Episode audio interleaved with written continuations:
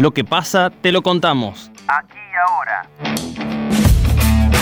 Primera entrevista.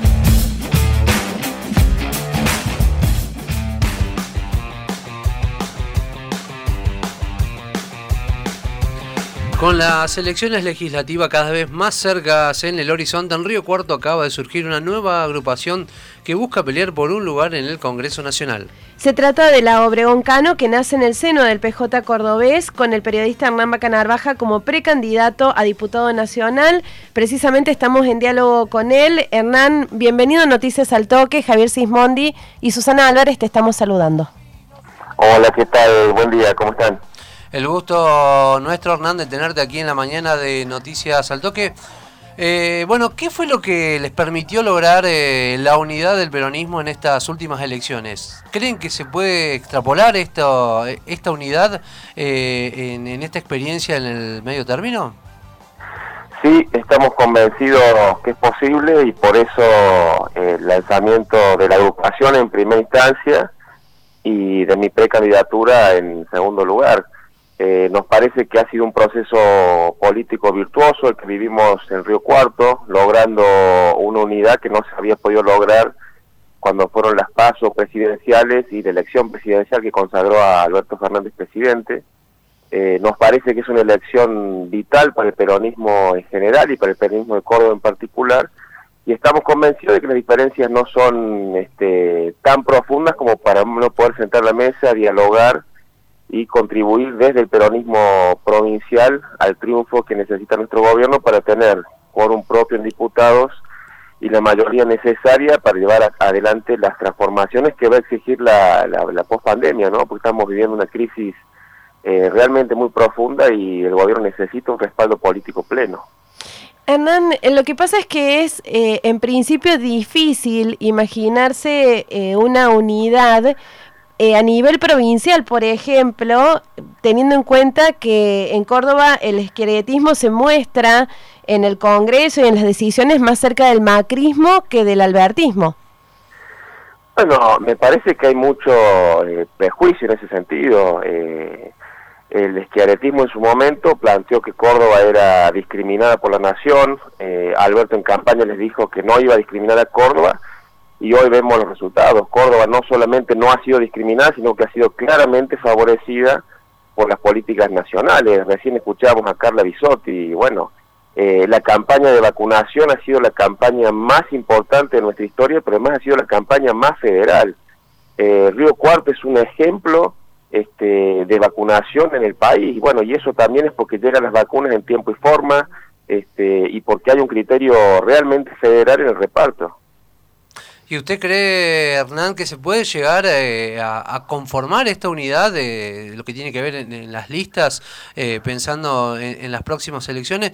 Eh, sobre todo eh, cuando en estos días Schiaretti ¿no? ha, ha reunido, e incluso Oscar González como jefe de campaña, están empezando a juntar intendentes que no tienen que ver precisamente con el albertismo. Bueno, si no creyéramos que, que, esto es posible, no lo plantearíamos. Eh, la política, alguien dijo, es el arte de lo posible y nos parece no solo posible, sino necesaria este, la unidad del peronismo y, y las fuerzas aliadas.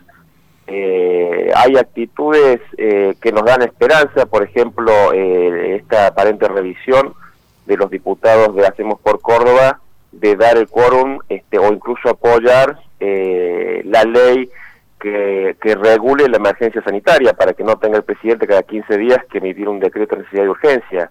Eh, me parece que con, con diálogo este, y con buena voluntad estas diferencias eh, que no son tan importantes, insisto, eh, se pueden achicar y, y, sí, por supuesto que vemos posible la unidad del terrorismo de Córdoba, por eso lo estamos planteando. ¿Cómo ven la forma en que el gobernador ha venido manejando las decisiones en el marco de la pandemia? Por ejemplo, esta decisión tan polémica de esperar hasta tener el 80% de ocupación o mayor, eh, una ocupación mayor al 80% para implementar las restricciones recién ahí.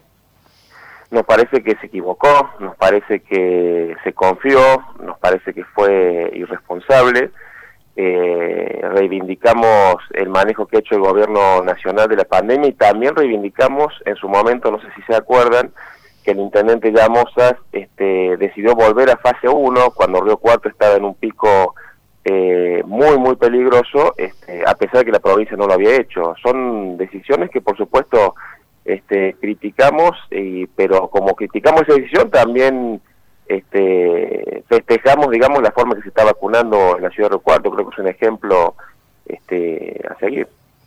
Recordamos que estamos en comunicación telefónica con el periodista Hernán Vaca Narvaja como precandidato a diputado nacional por la lista Obregón Cano.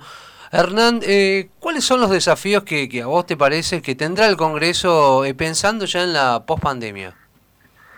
Bueno, me parece que hay temas eh, cruciales que tienen que ver sobre todo con la necesidad de enderezar un país que a todas luces está roto, desde lo social, desde lo económico, este, y que estaba roto de lo sanitario, porque eso es lo que mucha gente se olvida. Recibimos un país sin Ministerio de Salud, este, recibimos un país con una crisis social este, tremenda que la, pandemia ha agravado. Así que bueno, me parece que la agenda eh, prioritaria va a ser la agenda este, social, la agenda institucional y también eh, temas importantes como el lawfare, que, que hay una reforma judicial pendiente que no se ha podido aprobar porque este, el oficialismo no tiene mayoría en diputados y bueno, estamos viendo cómo el poder sigue concentrado en Comodoro Pi y cómo se sigue este, advirtiendo situaciones eh, absurdas. Tenemos un poder judicial que realmente deja mucho que desear y que hay que cambiar para, para bien de todos los argentinos. ¿Y cómo ves el rol de Córdoba en ese nuevo esquema? Bueno, nuevo no, el esquema que nos va a plantear la pospandemia, digamos.